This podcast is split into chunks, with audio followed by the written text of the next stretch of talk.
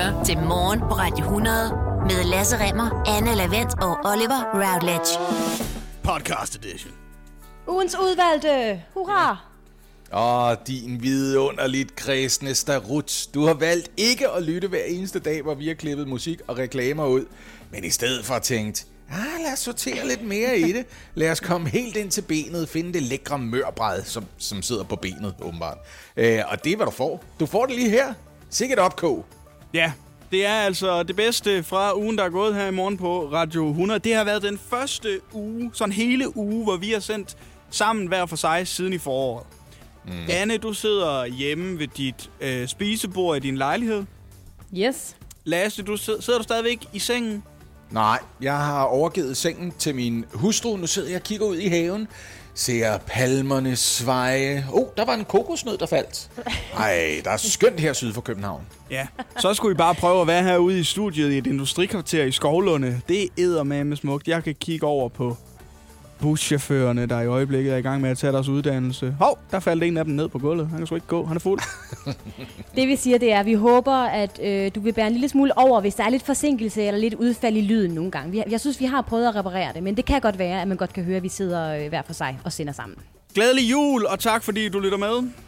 Ja, glædelig jul. Lasse, du skal også sige glædelig jul. Glædelig jul. Jeg har til gengæld et talent for øh, nyheder i al beskedenhed, Lasse og Oliver. Og jeg har et talent for at øh, læse og øh, observere nyheder, mens alle andre holder en god, velfortjent weekend. Så derfor har jeg nu lavet... Øh, Sikkert martyrium der. Ej, det kommer måske lidt frem. Det, det er blevet tid til weekendens nyheder, og det er jo der, hvor jeg lige giver jer øh, tre historier fra weekenden, som I måske, måske ikke har set. Ja, tak. Og øh, den første nyhed, jeg har med til jer, det handler om en sag, vi har talt rigtig, rigtig meget om den seneste måneds tid. Mink. Nemlig Mink-sagen. Ja. ja, tak. Godt gættet, Oliver. Fordi det viser sig nu, at det ikke er så let at grave de her øh, døde mink op af deres øh, massegrave i Holstebro og Viborg, som man skulle tro. Altså, vent lige lidt. Man kunne ikke finde ud af at grave dem ned. Nu kan man ikke få dem op igen. Hvad fanden? Ja. Den nye ja. fødevareminister, han hedder øh, Rasmus Prehn. Han oplyser, at det tager mindst mindst 3,5 måneder, før man kan få de her mink op af deres øh, massegrave. Fordi EU kræver, at der skal laves en såkaldt VVM-undersøgelse af jorden, hvor minkene er begravet. Det betyder, at der skal laves en miljøundersøgelse. Og det kan altså tage øh, rigtig, rigtig lang tid. Faktisk op mod et helt år, og regeringen prøver nu at få øh, dispensation for den her undersøgelse. Øhm, og så har ministeren fremlagt øh, tre modeller for, hvordan man kan fjerne de her mink. Den første hedder, vi graver dem op, kører dem til forbrændingen, en god øh, model, men det øh, ulempen ved det er, at minkene kan udgøre en smitterisiko under transporten. Ah, okay. Selvom Ja. de er døde. Yes, selvom de er Nå. døde. Scenarie nummer to. De døde mink graves op og opbevares i øh, gyldetanke. Når smitterisikoen så er væk, køres de til, øh, til forbrændingen Øj, i takt med, at der er kapacitet til det. Ja. Nu spørger jeg bare lige igen, hvordan er det bedre, end da de sad i buerne? Altså, jeg forstår ikke det her. Men, ja. Det, jeg ved heller ikke. det tager cirka et halvt år. Gyldetank, hvor er det forfærdeligt. Altså, Sidste mulighed er, at de døde mink simpelthen bliver i jorden, til der ikke er smitterisiko længere, og så køres de til afbrænding. Det tager også cirka 6 måneder. Men prøv at høre, borgerne i øh, Viborg og Holstebro skal altså ikke forberede sig på, at de her mink kommer op af jorden i forløbig. Den anden nyhed, jeg har med, er, øh, handler om vores naboer mod syd, nemlig Tyskland. Fordi ja. her har man haft mellem 20.000 og 30.000 nye coronasmittede hver eneste dag den seneste uge. Og det betyder simpelthen, at landet nu lukker fuldstændig ned igen. Og her mener jeg fuldstændig ned. I forvejen har barer og restauranter været lukket de seneste seks uger. Men fra på onsdag, altså i år morgen, lukker man også skoler, arbejdspladser og butikker. De skal simpelthen være lukket frem til den øh, 10. januar. Hold da op. Ja, og det betyder, at, at kun livsnødvendige butikker, som det hedder, det vil sige supermarkeder og apoteker, får lov til at holde åbent. Så jeg håber virkelig, at tyskerne har fået øh, købt de fleste julegaver. Øh, ellers så får de, får de rimelig travlt. Øh, og en anden lille ting, det bliver forbudt at drikke alkohol i offentligheden øh, i Tyskland fra på onsdag, formentlig for at forhindre de her spontane drukfester, der jo øh, også her i Danmark i øvrigt bliver holdt på gader og pladser. Og øh, det leder mig frem til den sidste nyhed. Apropos druk. Thomas Winterbergs biografsucces Druk har simpelthen ryddet bordet ved det, der hedder European Film Awards. Nå, sejt, mand. Ja, og Lasse, det er vel lidt Europas svar på Oscarpriserne, ikke? Jo, altså ikke helt så festligt, skal det siges. Jeg har prøvet at se de uddelinger et par gange, og der er en helt anden, meget alvorlig stemning ved, ved de europæiske prisuddelinger. Ja, så alvorlig, og nu, det kommer til at lyde forfærdeligt, men nu siger jeg det alligevel, så alvorligt, at det år, det skulle holdes i Danmark, der bliver spurgt, om jeg ville være vært, og jeg endte med at sige, nu har jeg kigget på det, sådan som det er gået tidligere. Det tror jeg faktisk ikke, jeg skal, og det ender med, det ender med at Michael Bertelsen tager jobbet, og jeg har hørt, det var hårdt arbejde. Ja. Okay, det, det lyder frygteligt. Men, Men det jo, endte, men jo, den dan, danske Oscar-uddeling, slået europæisk Oscar-uddeling er ikke helt ved siden af. Ja, men det endte faktisk med at blive en utrolig festlig aften øh, for øh, Thomas Winterberg og, øh, og holdet bag øh, Druk. De var nomineret i fire kategorier, og filmen vandt simpelthen dem alle sammen, hvilket er lidt af en sensation. Det vil sige bedste film, bedste instruktør, bedste manuskript og bedste skuespiller, den fik øh, Mads Mikkelsen. Og det får wow. altså Wow. flere, øh, ja, flere filmeksperter og kritikere til at spå druk okay chancer ved næste års Oscar-uddeling i april, hvor den jo er kandidat til bedste ikke-amerikanske film. Tak for det overblik, Anne Levent. Det er dejligt, at man kan lade være med at følge med i nyhederne en hel weekend, og så alligevel blive opdateret mandag morgen. Troligt af dig. Tusind tak. Morgen på Radio 100 præsenterer Det vidste du ikke, du gerne vil vide. Hele den her uge, der hjælper vi UNICEF med at forsøge at redde underernærede børns liv. 48 kroner kan gøre en kæmpe stor forskel. Og jeg tænkte, at det, I ikke vidste, I gerne ville vide, handler om UNICEF i denne her uge. Og mere konkret om UNICEFs Goodwill-ambassadører. Det var de masser af. Der er cirka 200 af dem på verdensplan. Nogle af dem er filmstjerner, andre er popmusikere, og en enkelt af dem er buber. øh, i, i, Danmark, I Danmark for eksempel er Bubber en af UNICEF's Goodwill-ambassadører. Det er lakserytteren også for eksempel, og Herr Skæg. Altså nogen appellerer, kan man sige, måske ser til et ungt publikum, og så er der også et par skuespillere imellem, som for eksempel Sissel Babette og Anders V. Bertelsen, der altså lægger deres fritidskræfter i at sørge for at skabe ekstra opmærksomhed om UNICEFs gode arbejde. Internationalt, der er det lidt spændende, ikke? At der er navne, som er kæmpestore i dag. Et af de nyeste i øvrigt, annonceret så sent som her i december, er Pink. Pink er blevet UNICEF-ambassadør. Det har hun takket ja til. Så slutter hun sig altså til øh, popmusikere som for eksempel Katy Perry, der i forvejen er det. Og når jeg kigger på listen over de internationale ambassadører, så tænker jeg, at der er et par stykker, hvor jeg godt kan se, du bliver bare ved med at være aktuel for tid og evighed. Mm. Og så er der et par stykker imellem. Jeg tænker, der er måske også, det er svært at blive fyret som UNICEF-ambassadør, måske. ikke? altså, fordi jeg kan godt forstå, at Messi er UNICEF-ambassadør sammen med David Beckham, for eksempel. Ja. Nu siger jeg lige noget, og jeg håber ikke, han lytter til programmet. Ricky Martin er stadigvæk Ui. UNICEF-ambassadør. Og det tror jeg har noget at gøre med. Der er ikke nogen, der har ringet til Ricky Martin og sagt, prøv at høre, det var fedt for 10 år siden, at du ligesom gad hjælpe os, ikke? Men altså, vi, kan, vi har ikke så meget brug for din hjælp længere. Og det sker en gang imellem, at UNICEF-ambassadører på en pæn og ordentlig måde bliver bedt om øh, at afbryde samarbejdet med UNICEF. Det skete for cirka 20 år siden, da en ung Boris Becker, kan I huske Boris Becker? Ja. Ham, der har fået et barn, efter han har knaldet nogen i en skab og sådan noget. Der er gang i ham, ikke? Dengang var han bare 20 år gammel og tennisspiller, og han ville enormt gerne spille en tennisturnering i Sydafrika. Men ved I hvad, Sydafrika i 1997, ikke? Nej, det, det, det, var ikke fedt. Man, det, nej, lad være med det, ikke? Det, var, det kan du bare lige tage at levere med, ikke? Og det sagde man så til Boris Becker, og så sagde Boris Becker, jeg, jeg kunne bare enormt godt tænke mig at spille uh, tennis i uh, Sydafrika. Og så måtte UNICEF sige til ham, ved du det havde været hyggeligt at arbejde sammen med dig. Øh, du er en ung, spændende øh, tennisspiller. Øh, det kan vi simpelthen ikke arbejde med. Og lige for øjeblikket afslører jeg lige noget. Så der er noget togtrækkeri med øh, fru Nick Jonas. I ved godt, hvem det er, ikke? Nej. Er det, er det The Jonas Brothers mor? Gud, smukke Priyanka Chopra. 38 år gammel. Nick øh, Jonas, han er kun 28. Der er 10 år imellem dem. Jeg synes, det er noget svineri med det der aldersforskel. Men det er ikke det, det handler om her. Øh, hun blev kåret som Miss World i år 2000. Hun er en Bollywood-filmstjerne.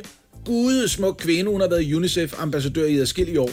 Hun har rådet sig ud i noget for nylig her for et års tid siden, hvor øh, hun begyndte at støtte Indiens militære optrapning imod Pakistan. Og det kan man altså ikke lide i FN-sammenhæng, det der med, at man råder sig for meget ind i konflikter eller tager stilling i den, øh, den slags sammenhæng. Hun er stadigvæk UNICEF-ambassadør i dag, men der var altså folk, som stod og hæv i trådene og sagde, det dur ikke. Man kan ikke på den måde være på den ene part i en væbnet konflikt og konkret udtrykke sin støtte til den ene side. På den anden side, så tænker jeg også, det er lidt vildt, ikke? Altså, hvis vi kommer op og toppes med Sverige for eksempel om, hvem der skulle have adgang til, det ved jeg ikke. En, en ø i Øresund. Kan I komme tanke om en? Ven. Hvis der var en grænsestrid om Ven, ikke? Og, og, og Bubber for eksempel sagde, ej, men der, der holder jeg med Danmark. Og der så var nogen, der sagde, så kan du ikke være UNICEF-ambassadør. Så vil jeg også sige, slap af. Bubber må godt holde med Danmark. Altså, det må jeg må godt sige. Jeg synes, at vi skal have noget ven over til os. Ja, jo. Nå, det var bare lige for at sige, der er masser af spændende navne imellem, og så samtidig en mistanke fra min side om, at når man først er inde i varmen, så kommer man aldrig ud i kulden igen. Øh, og det er, siger jeg altså med blik også på folk som for eksempel Danny Glover, der stadigvæk er øh, øh, UNICEF-ambassadør. Ikke? Også fordi det er, altså, det er ham for dødbringende våben, der sagde, I'm getting too old for this shit. Ikke? Ja. Og, og det er altså det er 30 år siden, han blev for gammel. Jeg var et øjeblik bekymret for, da du sagde, at øh, der var nogle lidt kontroversielle navne på listen, at det var sådan nogle Harvey Weinstein-typer eller sådan noget. Men Ricky Martin kan vi trods alt leve med. Nej, nej, nej, det bliver ikke vildere end Nana Muscuri, og lidt vildt nok okay. også. Hele Berliner Philharmoniker og Symfoniorkestret. Det er alle. Nå. Så hvis du møder en dag øh, en fyr, der kommer gående med en obo igennem Berlin eller sådan noget, og du siger, hvem er du? Og han siger, jeg er UNICEF-ambassadør. Så skal du bare sige, okay, jamen det havde jeg. Det vidste faktisk godt. Jeg var godt klar over. Spiller for Philharmonikerne, gør du ikke det? Det gør du. Tak for øh, endnu en meget oplysende udgave af... Det, var vidste dejligt rodet, var den ikke det? det? vidste du ikke, du gerne ville vide. Lasse. Det er herligt ja. at have det her med for dig. Og mens vi herhjemme er øh, blevet bedt om at holde jul med 10 mennesker, eller færre end det, og øh, så skal vi også droppe at holde i hånd rundt om juletræet, måske også synge væk fra træet, Ind mod så kommer træet. jul. Eller væk. Skal synge Ja, det- ind mod træet. Eller bare nynne måske, faktisk. Ej, hvor var det fedt, at du lige tilføjede eller færre. Altså, der, jeg nåede lige at blive stresset. ja, forstod der er Vi er mange. blevet bedt om at holde jul med, jul med 10 mennesker. Fuck. Skal jeg til at ringe rundt, jeg mærke. Men prøv at julen kommer altså til at se markant mere anderledes ud i nogle af vores nabolande. Og jeg har prøvet at lave sådan en lille oversigt over, hvordan de andre europæiske lande er ramt, og hvad deres respektive regeringer har, altså har meldt ud. Og lad os bare begynde i Belgien. Noble Belgique, ô mère. Okay, wow. er Europas dårligste nationalsang, det der. Det er sygt, man kan have, man kan have et land, der er så tæt på Frankrig og have så dårlig en nationalsang. Hvad er det der, hvis det, prøv at høre, hvis du har en national melodi, som kun kan spilles, hvis du har et strygeorkester til rådighed, så skal du have en ny national melodi. Men prøv her, vi skal faktisk have en lille smule ondt af Belgien af flere årsager, kan jeg så høre. Men Belgien har faktisk været rigtig, rigtig hårdt ramt af covid-19 med en rekordhøj dødsrate. Og det betyder, at der lige nu er udgangsforbud om natten, og at man altså kun må mødes fire belgiere ad gangen, uden for vel at mærke. Forstår I det? Altså forsamlingsforbud på fire personer udenfor. Ja, det er elendigt. Desuden, desuden er reglerne sådan, at man i hjemmet kun må have besøg af én person, og det skal altid være den samme. Med mindre man bor alene, så må man gerne vælge to besøgende. Og det bliver altså de præcis samme regler juleaften, så det bliver nogle meget, meget intime juleaftener. Med mindre man altså holder den udenfor, så må man altså gerne være fire personer. Dog er det betinget af, at der skal være direkte adgang til for eksempel haven, hvis man holder den der, sådan så at de to gæster, man inviterer, ikke skal gå igennem verdens private hjem. Nå, for så har de jo været indenfor, det må de ikke. Præcis. Derudover er det kun én, hvis man nu som par inviterer to gæster. Det er kun en af dem, der må øh, bruge toilettet. Og det er, øh, det er, Det, er nærkontakten, ikke? Altså Så den, man plejer at nyt. have på besøg. Jeg håber ikke, de får rosenkål til jul i Belgien. det er øh, perfekt nyt for Peter Myggens øh, mor, Jytte Appelstrøm. Hun har jo et multoilet, og øh, Jamen, så er det, men er det ikke så er vildt at holde juleaften, hvor man siger, at du er nødt til at grave et hul ude i haven? Altså, hvad er det her for en juleaften? Jeg tænker også, der er en bagtanke fra den belgiske regering. Altså, de vil gerne have, at man ikke gør det. At man måske bare holder det, man er, ikke? En skal også, jeg ikke gider have i hvert fald. Ja, vi skal også en tur til Storbritannien.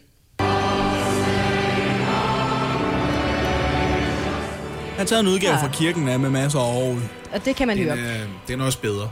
Ja. den er bedre Men, end Belgiens. øh, i Storbritannien, der slækker man faktisk en smule på coronareglerne hen over jul, men de er stadigvæk ret stramme. Det er sådan, at i juledagene må man i Storbritannien mødes op mod tre husstande indenfor. Men det er altså kun dem, man må mødes med. Så når man har Så må valgt... man ikke se andre, der hvad. Nej, så har man dannet en juleboble, og så er det bare med at håbe på, at man ikke bliver uvenner øh, hen over julen. Ikke? Og så har reglerne også skabt en lille smule frustration for de forældre, der har tre eller flere udboende og voksne børn.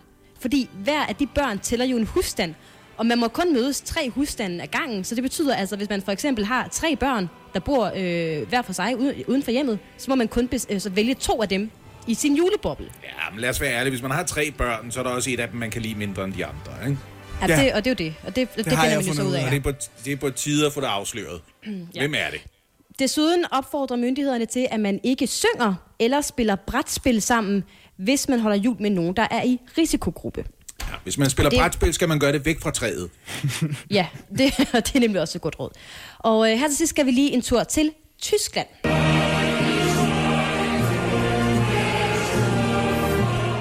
Altså, jeg ved godt, vi har et anstrengt forhold til Tyskland, men det er den bedste af nationalmelodierne, vi har hørt indtil nu. Ja, det er rigtigt. Ja, det Det tror er jeg en rigtig. Det er også kun fordi, vi ikke har hørt den franske. Øhm, Tyskland bliver jo lukket fuldstændig ned fra på onsdag. Det vil sige butikkerne, skolerne, alt bliver lukket, undtagen supermarked og apoteker. Og øh, tyskerne har altså i forvejen også haft en noget anderledes jul, og rigtig mange af dem har været rigtig skuffet over, at de her store, traditionsrige julemarkeder er blevet aflyst stort set alle steder. Så kan man ikke få glyvejen. Nej, men- og det kan man heller ikke de få steder, der så er markeder, fordi der må ikke udskænkes alkohol What? på de her Det kan de ikke styre tyskerne. De Nej, kan det ikke kan styre de det. ikke. Nej, men øh, i det hele taget, der er Tyskland opdelt meget efter, sådan, hvor høj smitten er de forskellige steder. Og det betyder også, at nogle byer og delstater er pålagt flere restriktioner end andre hen mod jul. Hvor smitten er højst, eksempelvis i Berlin, må tyskerne maks samles fem personer fra to forskellige husstande hen over julen. Så der skal man altså igen sidde og vælge og regne ud, og sådan plejer vi jo ikke at gøre. Så derfor bliver det også en noget anderledes øh, jul hos, øh, hos tyskerne. Jeg kan godt se, at øh, sammenlignet med andre lande, så har vi det måske egentlig ikke så forfærdeligt en jul her, herhjemme. Altså, man må gerne invitere flere ud på en toilet i hvert fald. Ja, det er rigtigt. Hvad er det?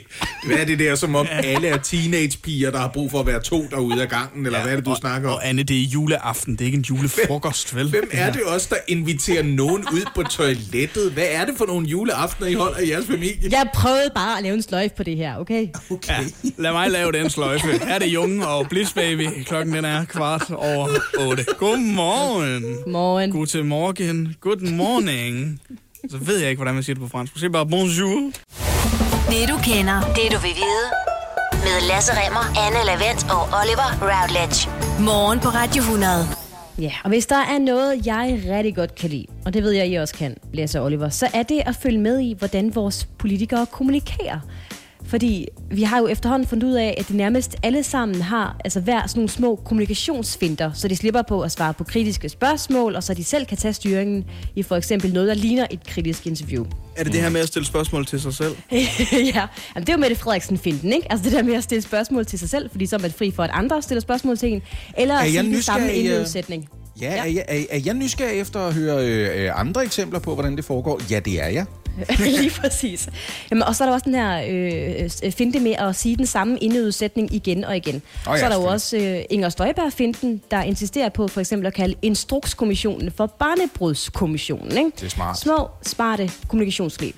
Mm. Og så er der vores justitsminister, Nick Hækkerup. Han har altså valgt en helt anden strategi i forbindelse med den her mink-sag. Øh, og der må jeg sige, at hans kommunikationsstrategi er øh, yber smart. Fordi hans strategi er, han gider simpelthen ikke bare, altså han gider ikke at svare på spørgsmål. Nå. Slut. Færdig. Han stiller ikke op og, stiller, øh, og svarer på spørgsmål i den her mink-sag. Det meddeler han i et brev til øh, rets, retsudvalgets formand. Det er Venstres Preben Bang Henriksen. Det lyder øh, altså, så voldsomt. Altså, hvordan, hvad er Nick Hækkerups eget argument for ikke at vil svare på flere spørgsmål i hvad der så indtil videre, må man sige, har været regeringens største skandale? Altså, han er justitsminister. Hvad er hans argument for, at han ikke gider det her? Ja, argumentet fra øh, Nick Hækkerup er ganske enkelt, at Folketinget jo har øh, besluttet at sætte en uvildig undersøgelse i gang af sagen, og så er der jo ingen grund til, at han svarer øh, på flere spørgsmål, nu hvor sagen jo i forvejen bliver undersøgt. Ja, ja, men det siger Nick Hækkerup selv, og jeg, altså, ja. jeg er da sikker på, at Socialdemokraterne bakker ham op. Men hvad siger de andre partier i Folketinget så til det? Jamen, øh, blandt andre øh, støttepartiet, det radikale Venstre, har været ude at reagere, og her synes retsordfører Christian Hegård, at det simpelthen er tyndt, at justitsministeren ikke vil svare på spørgsmål om blandt andet Rigspolitiet og de her såkaldte action cards, der har jo været meget op at vende, øh, som betjente blev bedt om at læse op fra, selvom de jo også via de her action cards blev bedt om at sige noget ulovligt på det tidspunkt, hvor de ringede ud til de forskellige øh, minkavlere. Så nu laver jeg lige Mette Frederiksen, og så siger jeg, hvad vil Christian Hegård så gøre? Jamen, han vil selvfølgelig stille spørgsmål til den her beslutning. Held og lykke. Ja, om- og det kører, simpelthen, øh, det kører simpelthen bare i ring på den måde. Men det var også ligesom dengang, kan I Du må huske... ikke, du må ikke sige køre i ring, når det er Christian Hegård, vi snakker om. Og så i hans øh, vanvidsbilist-opslag her den anden Ja, dag, det det var var, altså, det var altså også meget sjovt. Ja, prøv at høre, ja. han, er, han er så hårdkogt. Jeg kan faktisk rigtig godt lide ham. Han er, han er meget sjov. Men ja. det her, altså, det minder, jeg ved ikke, jeg får lidt mindelse om dengang øh, Birte Røn Hornbæk simpelthen bare slukkede for sin mikrofon. Altså, gad ikke rigtigt. svare på flere spørgsmål. Det, er altså, hvor det, sådan, det, det gider jeg simpelthen ikke svare på. Nej, det nu er gider jeg ikke mere. Ja. Nu har I- nu har I fået samråd nok. Nu skal I gå i er Børst tænder, så jeg kommer afsted. Men det er et simpelt knep, men altså, det skal nok øh, vise sig nok og, og virke fint for, øh, hvad hedder han, Nick Hækkerup bare at sige, jeg har ikke yderligere kommentar til noget som helst. Det var ligesom Lars Lykke, da han blev spurgt af alle journalister, hvordan han kunne bruge så mange penge på sine rejser. Der var hans twitch så også altid, jeg har ikke yderligere kommentar at sige til det her. Ja, altså, jeg har ikke mere at sige. Jeg har ikke behov for at gå ind i øh, den sag. Lige præcis. Det er også lidt med F-agtigt, ikke? Jo. Jeg har ikke behov for at svare på. Nu skal vi tale om Instrukskommissionen, eller Barnebrudskommissionen, som Inger Støjberg kalder det. Men først så skal vi lige have slukket din mikrofon, Anne Levent. Yes, og det skal vi jo, øh, fordi min kæreste er en af dem, der har været inde og blive afhørt i den her instrukskommission, fordi han øh, tidligere har arbejdet sammen med Inger Støjberg, faktisk også under den her sag. Så jeg slukker min mikrofon for ikke at øh, blive skudt i skoene, at jeg har en holdning, eller, øh, eller påvirker det, I skal snakke om nu. Yes, Lasse til gengæld. Du har øh, fulgt godt med i et øh, forhold til, hvad der kom ud i går. Ja, øh, Lina er ikke blevet afhørt af Instrukskommissionen, så her får I bare, hvad jeg lige indtil videre har samlet op. Øh, hvad vi ved indtil videre. Der er kommet en delberetning, og den delberetning, den er på omtrent 3.000 sider. Så jeg har altså stolet på de mennesker, som, øh, som har læst kon- konklusionerne igennem og kogt det hele sammen. Den blev nedsat tilbage i januar. Det krævede lidt, at vi fik en ny regering, for før Socialdemokratiet kom til at overtog regeringsmagten, der var der ikke flertal i Folketinget for at undersøge det her nærmere. Men det er altså blevet gjort siden januar måned, hvor Nick Hækkerup nedsatte en kommission. Den skulle så undersøge den her sag. Lad os lige repetere, hvad den går ud på. Tilbage i februar 2016 bekendtgjorde daværende integrationsminister Inger Støjberg, at asylansøgerpar, hvor den ene er under 18 år, skulle adskilles. Og det må man sådan set godt. Det er ikke det, der er ulovligt. Man må bare ikke gøre det til en generel regel og fratage de her par en mulighed for at klage og deres ret til at få sagen individuelt behandlet. Så de for eksempel kan sige, prøv at høre, jeg er 19, og min øh, kone er 17. Altså, vi er fuldstændig frivillige gift, og vi vil bare gerne blive sammen. Det skal vi have lov til, ikke? Ja. Spørgsmålet er så, var denne her generelle regel, som altså er ulovlig, det er der ikke nogen tvivl om, når det er en generel regel, og man ikke har lov til at klage over den, var det en instruks fra ministeren selv, og det er der i navnet Instrukskommissionen kommer fra. Delberetningen er altså rigtig hård læsning for Inger Støjberg og for Inger Støjberg støtter. For den konkluderer indtil videre, at ja, det er meget rimeligt at øh, mene, at Støjberg må have forlangt af embedsværket, altså folkene omkring hende i ministeriet, at de her par, de skulle deles uden undtagelse. Og ja, Inger Støjberg har i forbindelse med sine forklaringer vildledt Folketinget, som man kalder det. Øh, et, kan man sige, mere ligefremt ord kunne være, hun har løjet på Folketingets talerstol. Det må man ikke som minister. Og ja, Støjberg vidste godt, at den her generelle regel var ulovlig. Det må hun have fået at vide mm. af sit embedsværk. Det er en del af konklusionerne i delberetningen her. Ikke? Men Oliver, nu spørger du så, hvor- hvorfor skal vi have en delberetning? Altså, hvorfor venter vi ikke bare på, at de er helt færdige? Jamen, det er jo et godt spørgsmål. Hvorfor venter vi ikke på, at de er helt færdige, Lasse? En af årsagerne til, at det her det er vigtigt, det er, at der er en forældelsesfrist på fem år med en sag som den her. Og eftersom den her pressemeddelelse kom den 10. februar 2016, altså hvis der skal rejses en rigsretssag, så skal Folketinget simpelthen beslutte det inden for mindre end to måneder, og der er også en juleferie, de skal igennem. Ikke? Okay. Øhm, og det skal de så til at tage stilling til nu. Der kan man sige, der har været lidt forhåndsbjeffen hos øh, regeringen og regeringens støttepartier især. Ikke så meget Nick Hækkerup, han har sagt fra starten, det skal Folketinget have lov til at tale om med det samme. Men Pia Olsen Dyr var på Twitter og sagde, at det er bekymrende læsning, og det kendetegner altså også nogle af de andre mennesker, man finder øh, til venstre for midten. Øh, og for den til skyld også helt ind midt på øh, midt i dansk politik, hvor Christian Hegård også har sagt, det ser alvorligt ud lige for øjeblikket. Mm. Det er meget på Twitter, den slags foregår. Men hvad siger hovedpersonen selv om alt det her? Og hvad siger hendes partiformand, Jakob Ellemann Jensen? Ja, for hun er vel også næst øh, formand i Venstre, ikke Inger Støjberg? Ja, det er nemlig det, det er hun stadigvæk. Jakob Ellemann Jensen han siger, han synes, at det, der er vigtigt at læse i den her delberetning, det er, Inger Støjberg har ikke ligefrem udstukket en ordre. Nej, det fremgår af delberetningen, at hun har gjort det tydeligt igen og igen over for embedsværket, at hun forventede det her, og hun bliver altså ikke reddet af, at hun dagen før pressemeddelelsen skrev et notat, hvor der stod, selvfølgelig skal alle regler og lovgivning overholdes.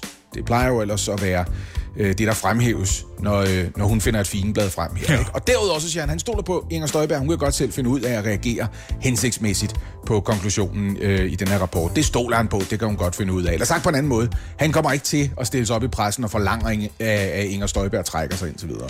Støjberg siger selv, ja, fint med den her delberetning, så fik vi vist slået fast, at jeg er imod barnebruget, og what else is new? Det er mig, der parafraserer her. Ikke? Jo. Nå, der er en del politiske kommentatorer, som er ret enige om, at konsekvensen her må være, at Inger Støjberg som minimum indtil videre trækker sig som næstformand, så hun ikke mudrer Jakob Ellemann Jensens politiske projekt og drømmer om at overtage statsministeriet for meget til. Og, og som sagt, Rød Blok, de skal lige have læst de 3.000 sider, og så skal de nok få ment en masse i Folketinget. Men de har travlt, hvis det her det skal føre til lige så alvorlige konsekvenser, som det gjorde for Erik Nen Hansen i sin tid, og havde administreret ulovligt for tamilske asylansøgere. Ja, han kom i fire måneders betinget fængsel, ikke? Tilbage i 95, øh, justitsminister, eller forhenværende justitsminister Erik Nen Hansen.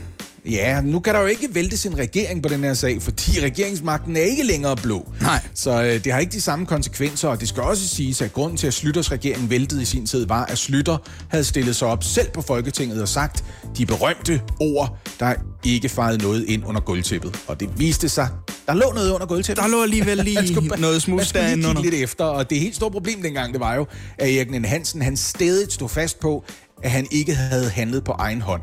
Man kan sige, at hvis han havde været Mogens Jensen i Mink-sagen, så havde Mogens Jensen bare råbt og skrejet så højt, at der overhovedet kunne fra alle bakketoppe. Nej, nej, Mette Frederiksen var med på det hele.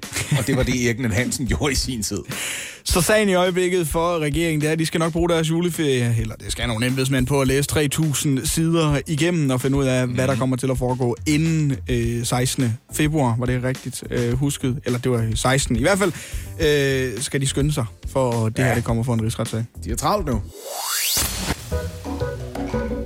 Mine damer og herrer, tak rigtig godt mod jeres vært, Oliver Roundledge.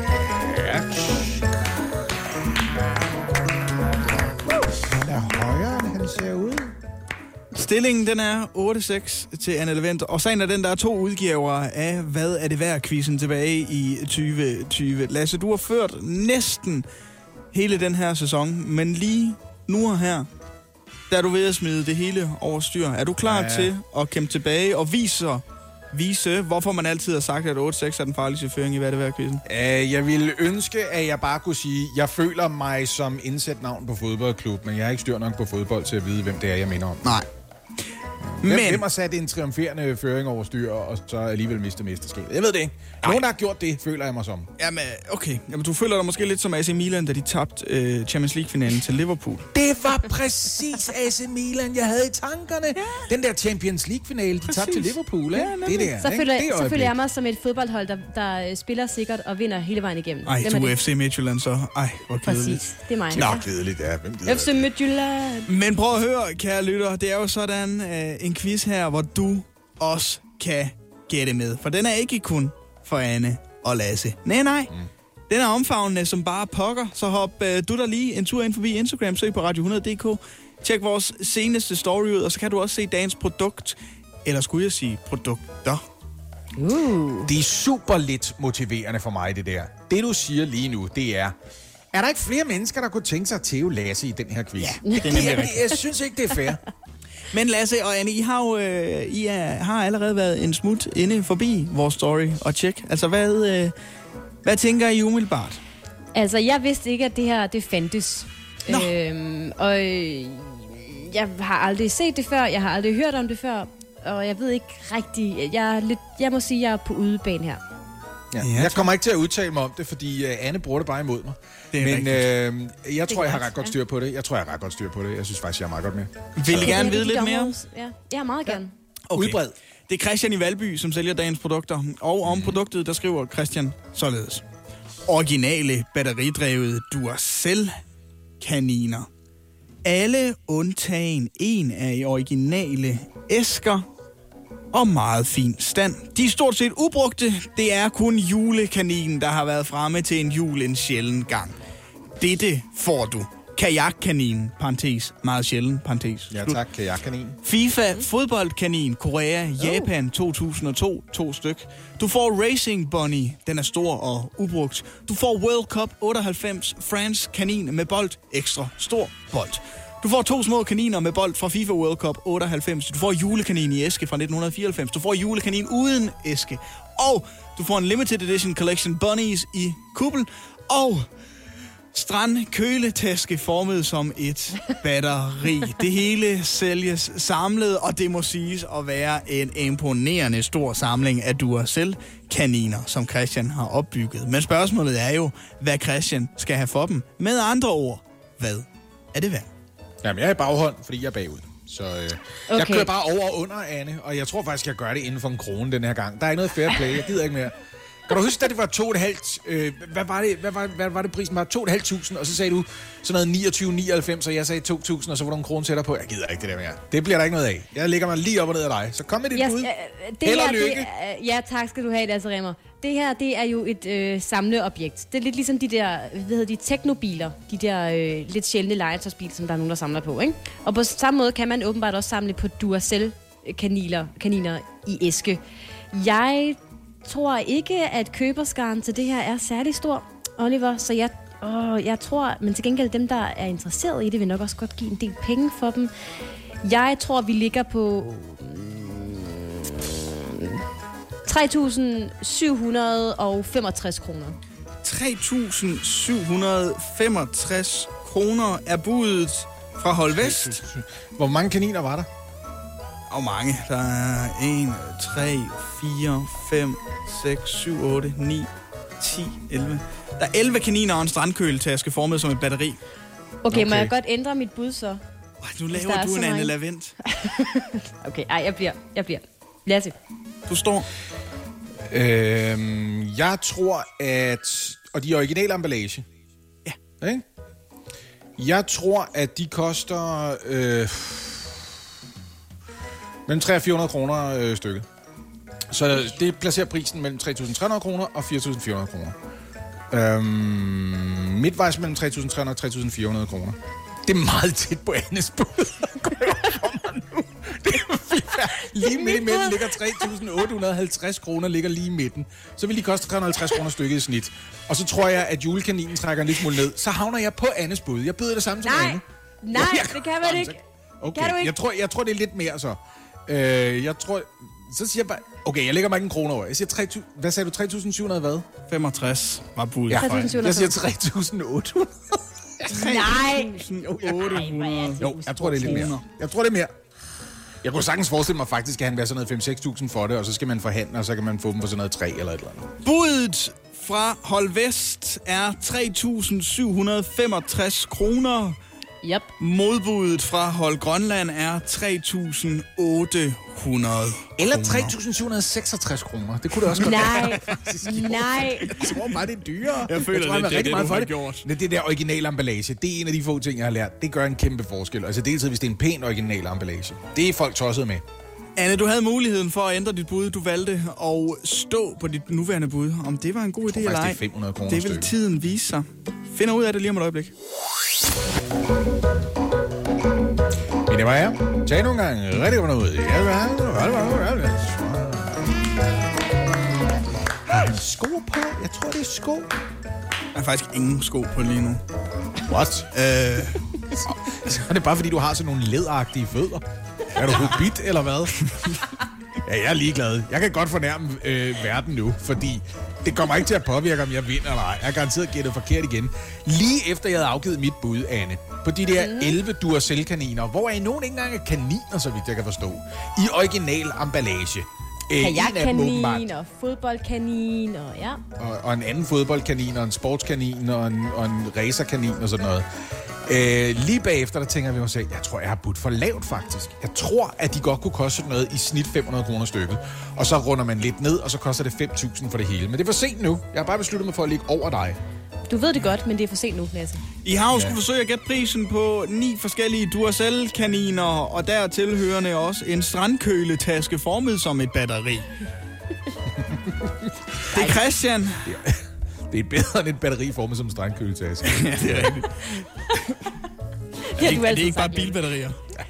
Det holder jeg altid af at sige. Det er jo på en måde bilbatterier, det er rigtigt. Det- På en måde er det bilbatterier. Det er jo Christian i Valby, som sælger øh, det her produkt, og øh, budet fra Hold Vest, øh, det var 3.765 kroner. Ja, tak. Modbuddet fra Anne Lavent, nej, fra Hold Grønland, undskyld. Ja, tak. Det var 3.800 kroner. Fra hold endnu mere vest. Undskyld mig. 3.800. Gjorde du det, Lasse? Du lagde dig simpelthen lige de der 35 kroner over mit. Ja, ja, og det var kun for at ikke lægge mig en krone over dig. Og jeg tror faktisk, at det måske er meget, meget højere. Men selv hvis det er meget, meget højere, så vinder jeg bare ved at lægge mig en du. lille smule højere. Og det er jeg også godt tilfreds med. Uh, I øvrigt, postnummer 3800 var tidligere Torshavn på Færøerne. Det ved jeg ikke, om I er klar over. 3800. Det var jeg overhovedet ikke klar Det er det heller ikke længere. Det er det ikke mere. Så det var det ikke over. gamle. Men Ja. Ved I det? Duracell, kaninerne og ikke mindst strandtasken er så Kom så, Torshavn. for Kom så, Torshavn!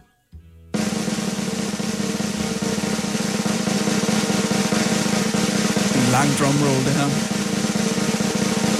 Er meget lang. Jeg tager ikke mere af den. 4.000 kroner, Lasse Remmer! Ja, tak! Ej, det er så godt. Det er så vigtigt. Det er så vigtigt. Det er så vigtigt. In your Det er så dumt. face FC Midtjylland. Selvfølgelig kan FC Midtjylland ikke slå AC Milan. Hvad har du regnet med? Det er så dumt at sige, at jeg er ligesom FC Midtjylland. Når jeg er AC Milan. Det var jeg er Oliver. AC Milan. Okay. Det var Oliver, der sagde det. Det betyder... Hvor meget, øh, hvor meget var AC Milan egentlig øh, foran mod Liverpool, dengang de... Det endte 3-3 normal spilletid, ikke? Jo, det er fuldstændig rigtigt. Du får en Og så 3 vandt, de, så, så vandt de på straffespark, ikke? Liverpool, gjorde de ikke det? Eller var det? Rigtigt, Lasse. Det er flot. Jamen, det er en af de legendariske kampe. Den kan jeg rent faktisk godt huske, men øh, jeg, kan ikke, jeg kan ikke huske, hvor meget det var, de førte. Førte de 3-0 eller 3-1, eller hvor meget førte de? Jeg tror, de førte 3-0. Det er meget Det vigtigt Det for mig at vigtige, vide nu. det vigtige, vigtigt for mig at vide spørgsmål, nu. nej, men det vigtige spørgsmål for mig er, hvor meget fører jeg nu? Så, Du- så, så står den 13-6 nu til Du mig. hvad? fører 8-7, Anne. Og der er Kom så Torshavn, kom så en Torshavn. runde Kom så Torshavn. Men Lasse, hvis du lige tilbage hører af, hvad det efter. værd det Du gør kan jeg ikke, faktisk jeg hører ikke, ikke du, efter. nej, for du kan ikke nå at vinde den her. Du kan højst nå jeg- at få uafgjort. Ja, noget for uafgjort, det er der også noget, ikke? Og det er i den grad. Det ved jeg faktisk ikke helt. Det er rigtig godt kæmpet, Lasse. Jeg synes, det er for en gang skyld fornuftigt spillet af dig, det her. Men jeg kan gøre det samme næste gang. Jeg kører bare over og under. Ja, jeg synes, er jeg er ligeglad nu. Nu kører, nu kører jeg de beskidte trick. Hjælp en, du holder af med at tage det første skridt til bedre hørelse.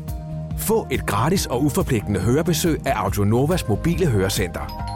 Så klarer vi det hele ved første besøg, tryk dig nemt i eget hjem. Bestil et gratis hørebesøg på audionova.dk eller ring 70 60 66 66. Sommeren er endelig på vej. Nyd den med Jysk og forny dit udrum med vores spændende udvalg af møbler og tilbehør til haven, terrassen, altanen, stranden eller der, hvor du nyder sommeren bedst.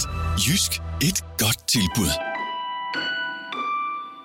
Morgen på Radio 100. Med Lasse Remmer, Anne Lavendt og Oliver Routledge. Og prøv at høre, nu skal vi på øh, en følelsesmæssig rutsjebanetur. Jeg ved ikke, om I er øh, klar til det, Anna og Lasse, men vi bliver nødt til at hoppe ud i det, så spænder jeg godt fast.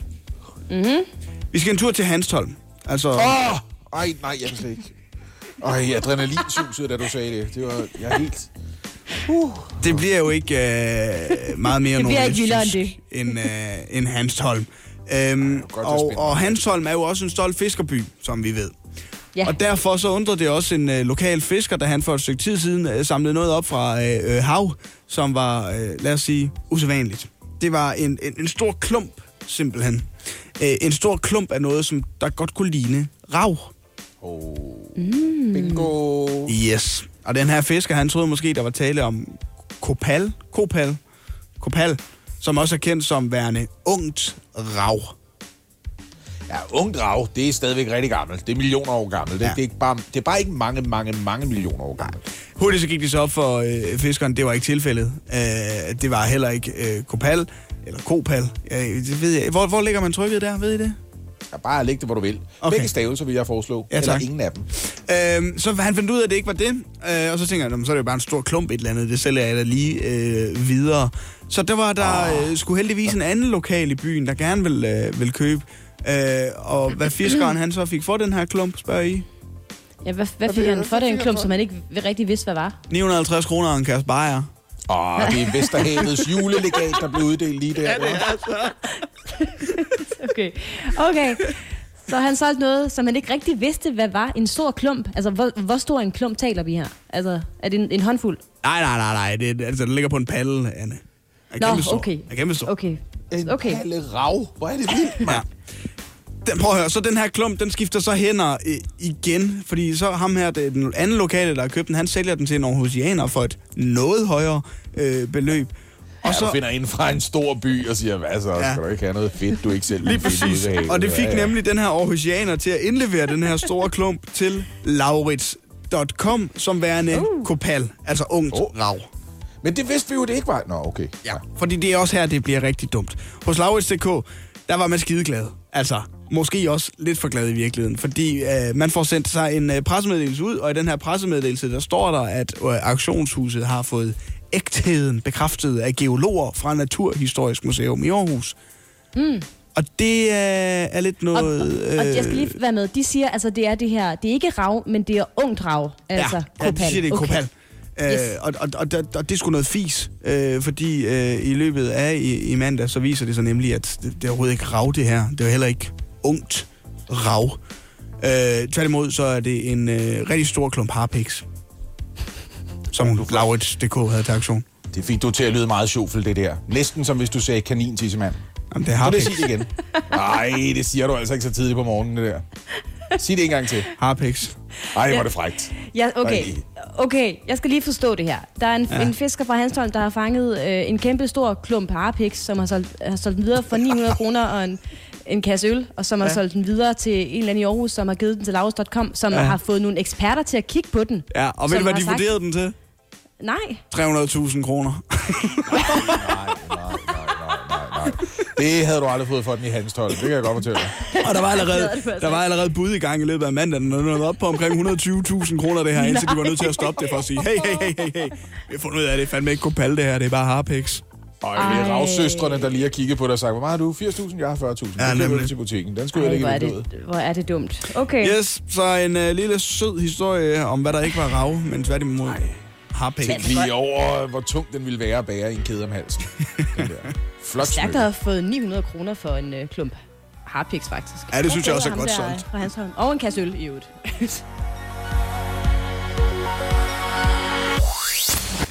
Hvis du er en af de udsatte danskere, når vi snakker om corona, så kan jeg da lige foreslå en ting, du kan skrive på din ønskeseddel til jul. Hvad med en vaccine? Som du lige hørte Anne fortælle i nyhederne, så har EU fremskyndet godkendelsen af den allerførste af de vacciner, som man håber på vil være rigtig god. Og alle tallene ser lovende ud for Pfizer-BioNTechs vaccine. Kan vi ikke aftale, at jeg godt må sige BioNTech?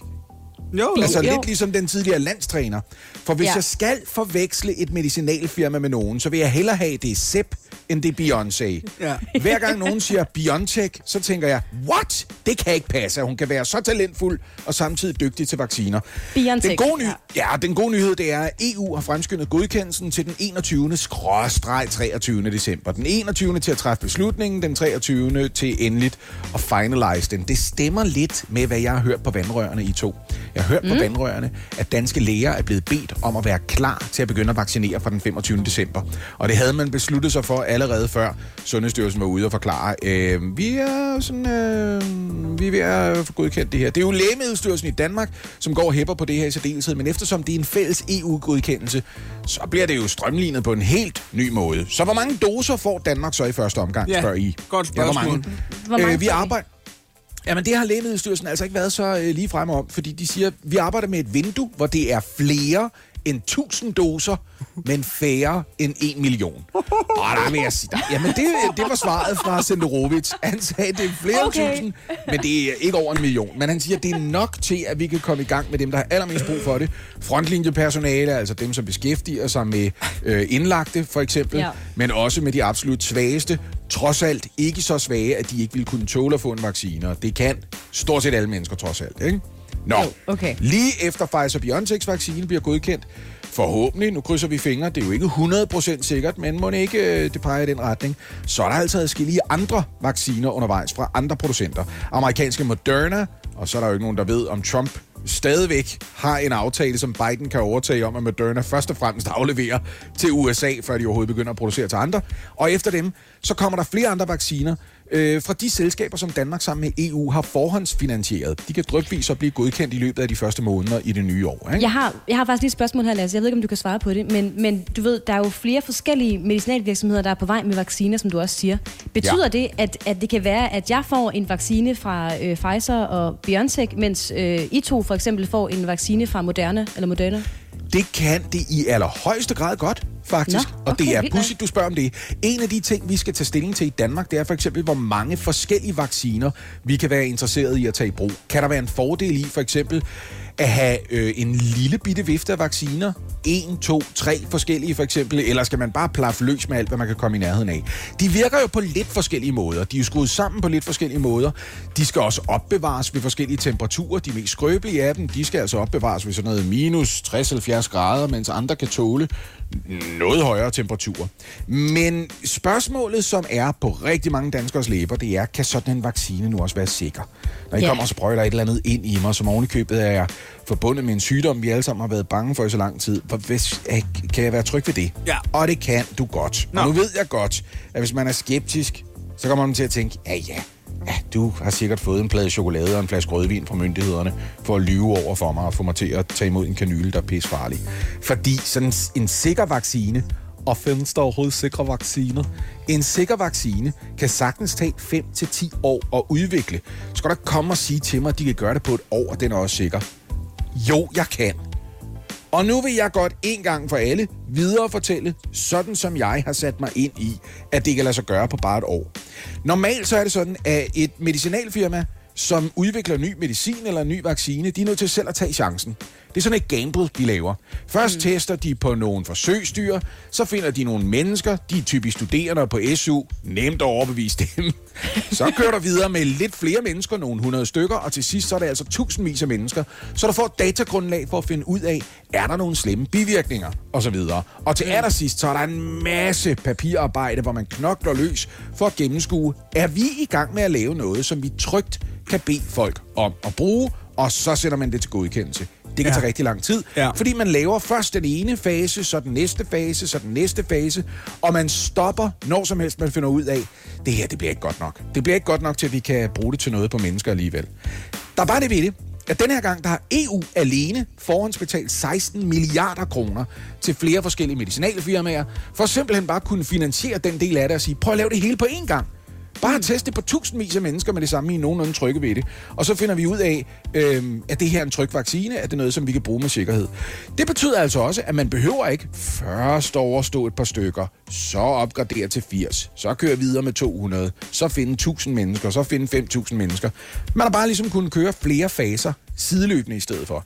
Og det skyldes jo blandt andet, at virksomhederne har fået fondsfinansieret udviklingen, og de har fået et løfte om, at hvis det lykkes at lave en vaccine, så lover EU at købe rigtig mange doser. Så på den, på den måde er der en garanti for ikke rigtig at tabe nogen penge på at prøve at lave, lave vaccinen, og der er en garanti for at tjene rigtig mange penge, hvis det lykkes at lave vaccinen. Det er jo en awesome aftale, selv for en meget, meget rig medicinalgigant. Og det er derfor, der er så mange af dem, der knoklet for at lave den her øh, vaccine. Og med en lille smule held, så vi er altså godt undervejs mod immunitet inden sommerferien i Danmark. Nu skal vi ikke Ej. sælge skinnet før bjørnen og så videre, men det ser Krydser godt ud. Hvis der er noget, jeg rigtig godt kan lide, så er det folk, der ligesom øh, skaber deres egne små hverdagsprotester mod det, der irriterer dem. Ja. Og øh, det må man sige, en øh, hundelufter fra øh, Greve gjorde i mandags. Jeg ved ikke, Lasse, du er bedre kendt i Greve, end jeg er. Greve mm. Centervej, siger det dig noget? Det ligger lige ved Greve Midtby Center. Okay. Der Det er derfor, det hedder Greve Centervej. Hallo. Altså, jeg ved ikke, om jeg skal forklare alting her. Det er fuldstændig åndssvagt, det her. Den forbinder faktisk Greve Strand med Greve Landsby, og man kan køre lige tværs ned igennem det hele. Og ved du hvad? Hvis man gør det, så kommer man forbi nogle smarte rækkehuse, som IKEA har bygget. Så ved du okay. det. Ja, tak. Øh, men ved Greve Centervej, der holdt altså en fotovogn i mandags. Ja, det gør de tit. De holder tit Ja, der. det, Det, det er åbenbart. Og øh, så kom der en hundelufter forbi. En øh, 55-årig mand. Han ser den her fotovogn. Og så tænker han, selvom han ikke øh, kører i bil, så tænker han, jeg er træt af fotovogne. Ja. Så hvad, hvad tror I, han gør? Han En smører en hundelort ud over linsen, det er, hvad han gør. Jeg Bam. har, en, ja, jeg har en rigtig dårlig fornemmelse af, at han tager hundelorten og smører den ud på Og det havde du baggrunden. også regnet ud, Oliver. Nu ja. skulle jeg afbryde dig så, hvis vi var enige. Vi skulle have sagt det i kor. Ja, ja, men det handler ikke om, øh, om øh, hundehømhæmmer. Det handler om, at han simpelthen gik hen og stillede sig foran bilens måleudstyr. Altså foran et selve kameraet bag bilen, så den ikke kunne tage billeder af de forbipasserende biler, der altså kørte for stærkt. Eller gjorde han? Kunne det tænkes, at hans hund tilfældigvis valgte at besørge der, og den havde lidt hård mave, og det tog et stykke tid, og han ikke havde mulighed for at flytte sig? Er det ikke egentlig hunden, der har ansvaret for den her ting, hva'? Midt- og øh, Vestlands politi skriver i hvert fald i deres øh, døgnrapport, at manden blev stående så længe, at dem, der sad inde i fotovognen, besluttede sig for at tilkalde en patrulje. De var åbenbart... What? øh, Var det en bemandet fotovogn? Hvorfor har du sådan en fotovogn? Hvorfor står der så ikke bare nogle betjente med et kamera? Hvor, hvad, hvad er det for noget? Kom da det mindst ud af bilen, hvis du vil give mig en bøde. Ja, Hvad de er ikke bemandet, de fleste af dem. Er de det? Men, men hvad hedder det? Jeg ved ikke, det, tror jeg. De tilkaldte i hvert fald en patrulje. Jeg tænkte, de, vi kan ikke håndtere det her selv. Der står en mand foran vores kamera, og han flytter Vent lige sig ikke. vent lige lidt, vent, vent lige lidt. Der er betjente inde i bilen, og så ringer de til nogle andre betjente, der er bedre til at tage sig af ting, der foregår uden for bilen. Men jeg Hvad tror er faktisk... Jeg, jeg tror ikke altid, det er betjente, der faktisk sidder og bemander de her fotovogne. Nej, Okay. Hæng mig ikke op på det. De ringede i hvert fald efter en øh, patrulje, men da patruljen så ankom, så var manden med hunden gået fra stedet. Nå, Det er jo det, man kan som hundelufter. Det er jo et våben, man har i sit arsenal. Man kan altid gå videre. jeg synes bare gå væk. Ja, det er en mulighed, man har. Og man har ovenikøbet et godt alibi. Man kan sige, men det skulle jeg, jeg var ude af lufthund jo. Den skal jo Til gengæld så gik den her mand åbenbart ikke særlig hurtigt, fordi politiet fandt ham lidt længere nede af øh, Greve Centervej og tog kontakt til ham. Og øh, så blev han simpelthen sigtet på stedet for at lægge hindringer i vejen, for at politiet kunne udføre deres arbejde. Ja, nu er jeg 100% på politiets side igen, fordi du er med dum, hvis du ikke smutter ned ad en sidevej eller en cykelsti, når du alligevel er på flugt. Det er altså Han åndssvagt. Du blev bliver sgu da ikke afhørt. på hovedtrafikåren. Hvad laver du, 55-årig mand? Han blev afhørt til sagen, ja. som han nægtede. Politiet oplyser dog... Har de ikke flere fordi billeder af ham? Kan ikke sige, det var ikke mig. Det kan han da ikke sige. Fordi han stod foran en fotovogn, har politiet meget vellignende billeder af, hvad det var for en mand, der stod foran Det var ikke mig. fotovognen. Og ikke mig for helvede. Det var en anden Så- mand med en chefer. Jeg ved Det ikke, hvad du lyder- snakker om. Det lyder altså i døgnrapporten, at den her øh, 55-årige mand kan forvente at høre mere fra politiet i den her sag, som altså mener, de har rimelig godt med bevismateriale. Jeg ved 100% hvem det er, der sidder inde i fotovognene. Det er lige gået op for mig. Der er ja. Ja. nogen, der er billig arbejdskraft i 2020, som vil være det perfekte personale. Det er skolefotografer. De har ikke en skid at lave lige for øjeblikket. Dem sætter du ind i en transporter og siger, her er kamera. Tag nogle billeder af folk, der kører for stærkt. Ja. Gerne på en musgrøn baggrund. Og så sælger vi det til deres forældre bagefter. Åh, ja. Det var en herlig historie. Du lytter til Morgen på Radio 100 med Lasse Remmer, Anne Lavendt og Oliver Routledge. Så i pressemødet i aftes, Lasse og Oliver. Det gjorde jeg. Nej, nej, vi så Jesus og Josefine, så øh, der er jeg også meget godt opdateret. Ja, okay. Det kan vi komme til senere måske. Men det var jo altså et af de der pressemøder, hvor altså, der har jo været utallige pressemøder, synes jeg, efterhånden siden øh, foråret. Men jeg synes, det her det var et af de mere markante, fordi øh, statsministeren sammen med sundhedsministeren og myndighedsrepræsentanter jo, jo havde nogle ret altså skrappe restriktioner med. Fordi smitten er rigtig, rigtig høj, og vi kigger ind i, som øh, statsministeren vil sige det, en juletid, hvor mange af os jo kommer til at samles på øh, kryds og tværs. Så det er åbenbart nødvendigt at gøre noget nu, for at få den her smitte ned. Og hvad er det så helt præcis, der sker? Jo, som vi også kunne se i, øh, i aftes, så blev det meddelt på det her pressemøde, at alle landets storcentre altså skal holde lukket allerede fra i dag.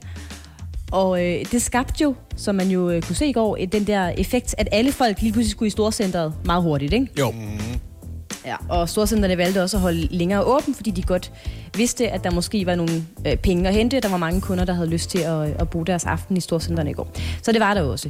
Og så sker der det, at fra på mandag, altså den 21. december, så bliver alle skoleelever, der ikke allerede er sendt hjem, det vil sige øh, 4. klasserne og ned efter, de bliver også sendt hjem. De skal også undervises digitalt. Og så lukker alle de liberale erhverv. Og det var jo lidt ligesom i foråret, hvor man ikke kunne blive klippet. Ja, og, og der er jeg lidt nervøs, fordi altså, jeg, havde, jeg skulle gerne have været klippet her inden øh, jul, og jeg har været inde og tjekke hos min kære forsøger Max. Han har ikke tid til mig inden på søndag. Øh, det betyder også, at jeg får den der skrækkelige øh, altså lockdown-frisyr, som jeg havde i starten af året, og det er jeg træt af. Det siger du, men jeg er nødt til at holde jul, uden at fået fornyet mine akrylnegle og lavet en tatovering. ja, det er også, jamen, det er også irriterende. For Det er altså netop, vores øh, problemer, Oliver. Ja, det er ja. For det er nemlig øh, frisører, tatovører, massører, kosmetologer, alle de her liberale erhverv, der altså øh, bliver lukket fra på mandag. Og så sker der jo også øh, en nærmest komplet nedlukning fra den 25. december, fordi der er det altså slut med at gå i butikker, med mindre det er butikker, der sælger dagligvarer eller medicin. Altså alle butikker, boghandlere, tøjforretninger, skobutikker, taskebutikker und so weiter lukker altså ned fra den 25. december til den 3. januar. Ja. Og hvornår skal man så stå svedig og stresset blandt alt for mange andre mennesker og prøve at bytte julegaver? Det synes jeg godt nok er en lettelse. Ej, var det dejligt at høre. Ja, og det er jo det, det har jeg faktisk også tænkt over, det der med julegavebytning, fordi det bliver jo noget, altså vi må jo formode, som der altid er, der er en del øh, svætter, der skal byttes fra, øh, fra bedstemor, så de, der må vel være en masse run øh, på butikkerne i januar, fra den 3. januar, når butikkerne åbner op igen. Men det finder vi øh, ud af. Men det er altså de her restriktioner, der er lagt op til for nu. Hvad der til gengæld ikke blev sagt noget om øh, på pressemødet i går, eller jo, de i tale satte det, for at bruge det træls ord, men der kommer ikke restriktioner, som det ser ud nu, for rejsetrafikken her hen over julen, fordi der er jo blevet spekuleret i, øh, om man kunne finde på at lukke hovedstadsområdet, og man vil simpelthen vil forbyde dem, der bor i hovedstadsområdet, at rejse vestpå, som mange af os, inklusive mig selv, jo ligesom har planer om at gøre. Ja, det var altså den største grund til, at jeg så pressemødet i går, skal jeg ærligt indrømme. Det var for at finde ud af, at Mette. Frederiksen sagde, hvis du bor i Københavns Kommune og har planer om at rejse til eksempelvis Jylland eller Fyn, så kan du godt glemme det. Men det sagde hun ikke. Ja. Nej, det er der altså ikke noget, der tyder på bliver, øh, bliver aktuelt. Så længe man øh, følger anbefalingerne, og ikke er flere end øh, 10 personer til jul, og holder god afstand og hygiejne, og selvfølgelig vigtigst, ikke ser nogen mennesker op til, man skal hjem til jul. Altså ligesom går i selvisolation i, i det omfang, det er muligt, inden man skal hjem til sine øh, kære og, og besøge dem til juleaften. Men altså, hvis jeg boede i Tisted, så ville jeg stille mig op ude ved bygrænsen med en riffel og prøve at holde københavnerne på afstand. Fordi der er nærmest ikke nogen smittet op omkring Thy. Og til gengæld, så går det helt amok i København. Så jeg tror altså bare, jeg vil sige, I kommer ikke ind. I- Jeg gider ikke. Ja, det kan I jeg. I så- skal ikke tage Arbo Øre Tange. Det gider jeg ikke. Jeg så, apropos det, jeg så en af mine øh, Facebook-venner, du ved, en af dem, jeg har gået i folkeskole med, som jeg af en eller anden grund er Facebook-venner med, der skrev i går, luk nu den bro, vi gider ikke have de skide københavnere til Jylland. Og, der var bare sådan, og hvis det er den stemning, man kommer hjem til, Ja, men der må jeg så bare tror jeg sige- da nok lige... At min mor er dybt uenig. For Okay. hun vil rigtig gerne have i hvert fald en københavner hjem til Jylland, kan jeg fortælle jer. og, hvad, og hvad er det for en københavner? Det er mig. Det er dejligt. Men det er så som om, at vi altså kommer hjem til jul, medmindre der sker et eller andet voldsomt med smittesande. Og det finder vi ud af i løbet af de kommende dage. Morgen på Radio 100 præsenterer Det vidste du ikke, du gerne vil vide. Når du skal have nogle brune kartofler til juleaften, så lav dem med nogle dåsekartofler. Dem der i glas. De der sære, små, gummi... Er Knaldingerne. dåsekartofler i glas? Ja. Ja, dåsekartofler er altid i glas, det ved man. Hmm. Øh, og jeg siger det, fordi hvis du stiller dig op og skræller dine egne kartofler, der er en lang række årsager til, at jeg er nødt til at fraråde det, men en af dem er svensk, og den er cirka 25 år gammel. Øh, Lena Poulsen mistede sin hvilesesring i 1995 på juleaften. Den forsvandt. Hvad skete der der? Det var ikke bare en hvilesesring. Det var en, hun var rigtig glad for. Den var i hvidguld. Den havde syv små diamanter i, og hun havde selv tegnet den og sagt, at den skal se sådan her ud. Og når jeg stod og bagt nogle kager eller noget brød, eller jeg ved det ikke. Det, det betegnes som julebagværk i den øh, nyhedshistorie, jeg har gravet frem for for 25 år siden. Så kunne hun ikke finde sin hvilesesring. Hvad er det for en historie at fortælle? Er det ikke mere sådan en ting, man fortæller til sin familie? Vent, historien er ikke slut endnu. Familien går, om ikke i panik, så øh, i, i clinch med problemet. Der bliver brækket gulvbrædder op for at finde hvilesesringen. Også lidt fordi, de skulle, ja, altså, de skulle have skiftet gulv lidt senere. Øh, så det var også derfor, de gjorde det. Men de ledte efter den her hvilesesring overalt. Den var væk. Men så fandt hun den igen. Og det er her, kartoflerne kommer ind i billedet. 16 år senere, der går Lena rundt i sin have, så opdager hun, hov, jeg skal da have den der gulerod med ind. Så trækker hun guleroden op af jorden, og rundt om guleroden sidder hendes hvilesesring. Kan I lide den her historie nu, hva'? Jo, jo, jo. Og det, Jeg kan godt lide, du siger, det er her kartoflerne kommer ind i billedet, siger du. Gulerødder ude i haven.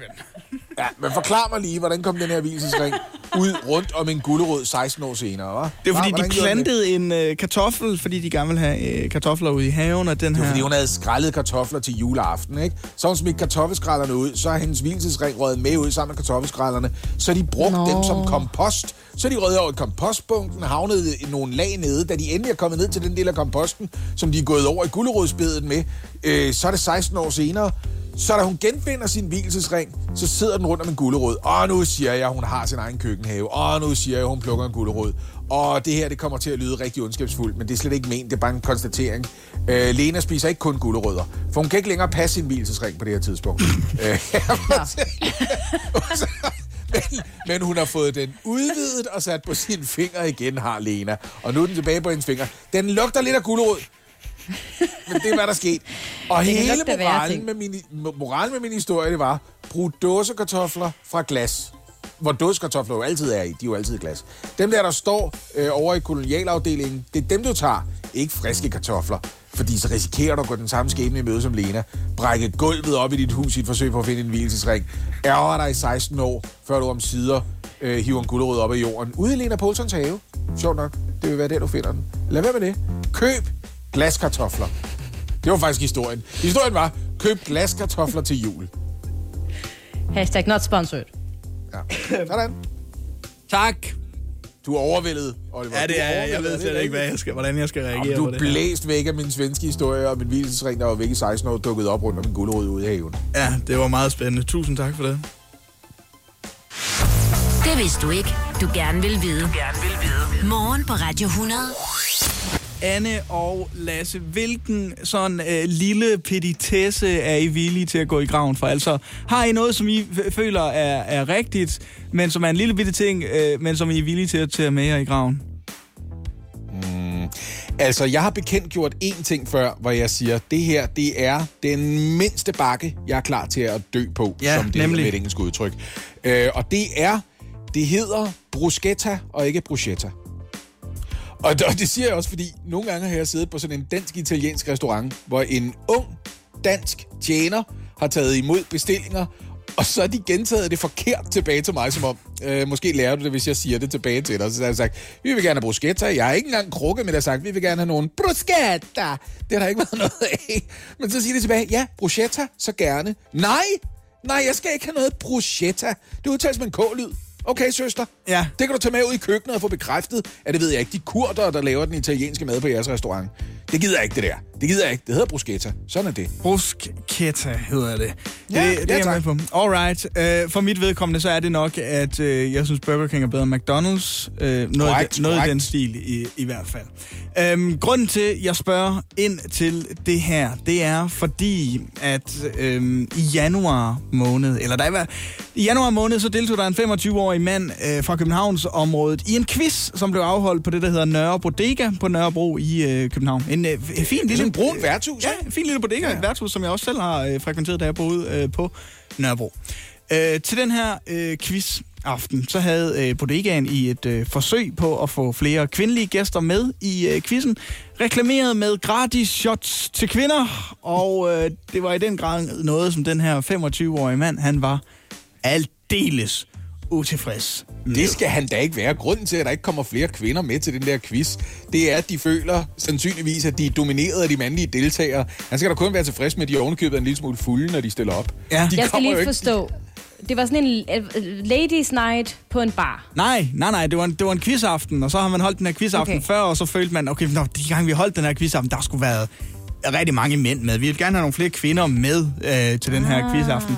Vi prøver lige at se, hvad der sker, hvis vi skriver, at der er gratis shots til alle kvinder i aften. Åh, oh, Yes. dumme, dumme, dumme fejl. Ja, fordi Det det, var altså- den det er her fejl, jo. øh, 25-årige mand øh, aldeles utilfreds med. Han var faktisk så utilfreds, at han øh, efter aften var om, satte sig ned, henvendte sig til ligebehandlingsnævnet med en klage. Jep, han var øh, simpelthen blevet forarvet over, at dette tilbud kun galt for kvinder, og derfor sendte han den her klage afsted til ligebehandlingsnævnet. Og nu her, 12, nej, 11 måneder senere, så er der kommet en afgørelse i denne meget vigtige sag for ligestillingen. Og den her afgørelse siger, at Nørre Bodega, altså det sted, den bodega, det værtshus, hvor den her quiz den blev afholdt, er blevet idømt en bøde på 2500 kroner for deres meget uanstændige opførsel, og de lover selvfølgelig, at det ikke kommer til at ske igen. Så han Altså- fik medhold, okay. Han fik medhold. ikke, der er jo ikke nogen vinder i den her sag, vel? Nej. Fordi øh, jeg, jeg, jeg så lige konturerne af den her historie, da den dukkede op på Facebook. En eller anden fyr øh, delte Nørre Bodegas meget lange opslag, hvor de sagde, hvad er det her for noget pjat? Pretty much, det var det, de sagde. Ej, det er også noget pjat. Nu skal vi betale 2500 kroner i bøde for det her. Men jeg tænkte også ved mig selv, jeg er med på, at fyren er smålig. Men I kunne også bare have givet ham et shot. Altså, der er to parter i den her sag, der er super smålige. I kunne også bare have sagt, ja okay, hvad skal du have et shot for at holde kæft? Så får du det. Det er ikke det, det kommer an på. Et hold kæft Men nu, i stedet for, så har de sagt til den 25-årige fyr, nej, det er kun til damer. Ja, nu har jeg fået en bøde på 2500 kroner. I er alle sammen idioter. Tillykke. Ja, altså det, i, i den artikel, jeg har læst på, på TV2, der står der ikke noget om, at manden har henvendt sig i, øh, i baren om at få øh. Ej, jeg kan da ikke have fået medhold, hvis han bare har sagt, "Øh, jeg fik ikke et shot, da jeg ikke spurgte. Men henvender sig sgu da og siger, hvad er der gratis shots? det, jeg hedder Ulla. Giv mig et shot. Jeg identi- han kunne have sagt, at jeg identificerer mig rent faktisk som en kvinde. da Og så er jeg sikker have på, at han har fået det her øh, shot ganske gratis. 100 procent. Det, ja, Prøv det vil jeg da have givet ham som bartender i hvert fald og sagt, fint nok. Ja, you do you. Hotel- og øh, restaurationsbranchen, organisationen, der dem, der hedder Horesta, de har så repræsenteret Jesper Laursen, som er ejeren af Nørre Bodega i den her sag. Og øh, Horesta siger, at juridisk så er dommen sådan set øh, ikke forkert. Det er fair nok. Men udover det, så synes vi, det er en petitesse-sag, som vi ikke synes ligebehandlingsnævnet skal spille sin tid på, siger Kåre Friis Petersen, som er erhvervsjuridisk chef i øh, Horesta. Øh, Okay, men altså, jeg ved godt, der sikkert sidder folk og siger, at Kåre han har fuldstændig ret. Jeg siger altså også bare lige omvendt igen. De havde ikke behøvet at spille deres tid, hvis Nørre Bodega bare havde givet shots til alle gæsterne. Vel, altså, det, det er også jer, der spiller til. Alle spiller alles tid med den her sag. Jeg vil ærligt. anbefale Nørre Bodega fremover at sige, vi holder quizaften, og der er shots til alle, der deltager. Eller bare at sige, der er shots til dem, der vinder et eller andet. Altså, Ja, lige præcis. Hvad med bare at køre noget drukquiz i stedet for at sige, Ja, ja, I drikker jer virkelig fuld først. Ingen svarer rigtigt på noget. Ja. Alle går skuffet hjem. I betaler alle sammen 50 kroner, så gengæld så får I 100 shots, inden quizzen går i gang. Og så ser vi, hvem der vinder. Det bliver sgu meget hyggeligt. Velkommen til alle sammen. Det er i hvert fald en måde at løse det her problem på. Fordi at øh, nu er ligebehandlings nævnet altså været inde over den og givet Nørre Bodega en bøde på 2500 kroner. 2500 kroner, mand. Fordi en 25-årig mand føler sig Ja. Øj, hvor er det dumt. i sin gode ret til at få et shot. Hjælp en, du holder af med at tage det første skridt til bedre hørelse. Få et gratis og uforpligtende hørebesøg af Audionovas mobile hørecenter. Så klarer vi det hele ved første besøg, tryk dig nemt i eget hjem. Bestil et gratis hørebesøg på audionova.dk eller ring 70 60 66 66. Oyster er bedst prisen, ja. Øjster har skarpe priser, uanset hvordan du vinder og drejer det. For fri tale 50 GB data for kun 49 kroner de første 3 måneder. Bare rolig. En skræmme er kun skræmmende, hvis du ikke er ordentligt forsikret. For som medlem af FDM kan du heldigvis få en af Danmarks bedste bilforsikringer, der er kåret som bedst i test flere år i træk. Beregn din pris på FDM.dk. FDM med dig hele vejen. Godmorgen. Det her er Radio 100 med Lasse Remmer, Anne Lavendt og Oliver Routledge. Og vi skal som sagt en tur til Sverige, og det skal vi, fordi Sveriges kong Carl Gustav altså har, kapt, har skabt øh, rigtig, rigtig stor debat med øh, et interview, han gav til svenske øh, SVT. Og Oliver, jeg har bedt dig om lige at finde et lille klip fra interviewet, så lad os lige høre, hvad han sagde. Jag anser vi har miss, misslyckats. Vi är ändå eh, det är ett stort antal som har avlidit helt enkelt och det är ju fruktansvärt. Hur orolig är kungen själv för att bli smittad? Ja, nu tycker jag senaste tiden tycker jag att det känns lite mer påtagligt helt enkelt för det har ju krypit närmare och närmare. Ja, det han bliver spurgt om, det er simpelthen, hvordan synes du egentlig, at Sveriges coronastrategi øh, har fungeret? Og det er der, han siger, jeg synes, det er gået galt for os. Vi har et stort antal mennesker, der har mistet livet, og det er forfærdeligt. Og så spørger journalisten, at frygter øh, de selv at blive smittet.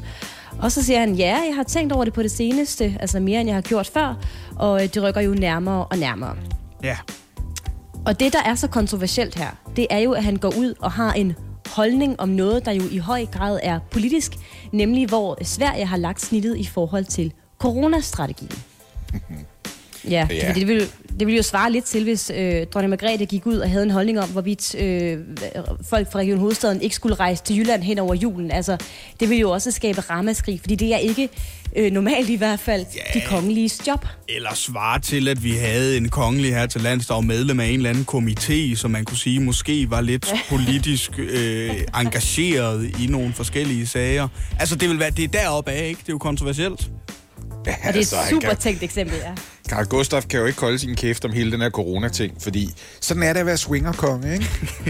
at hvis man øh, allerede er bustet for at have været til en del eftermiddagsselskaber, hvor man øh, knaller på kryds og tværs, så bliver man da sur over, at man ikke kan gøre det i en periode.